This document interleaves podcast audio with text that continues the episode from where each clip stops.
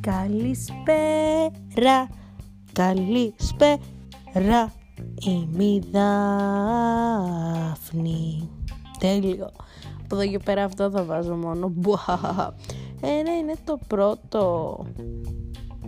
Πώς να το πω αυτό; Podcast. OK, okay, έτσι θα το πω.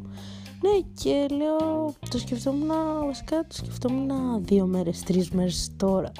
Και λέω, ας κάνω ένα, να λέω ότι η βλακεία μου έρχεται. Δεν χρειάζεται να το ακούει κανένας. Απλά ότι μου έρχεται στο μυαλό έτσι κάποια φαντασίωση, κάτι τέτοιο. Ε, ναι, δεν πιστεύω ότι θα κάνω 44 λεπτά όπως κάποιοι like David. David. Ε, αλλά ναι. Και για 5 λεπτά δεν είναι ωραίο να μιλάς απλά σε κανέναν και να λες τη σκέψη σου.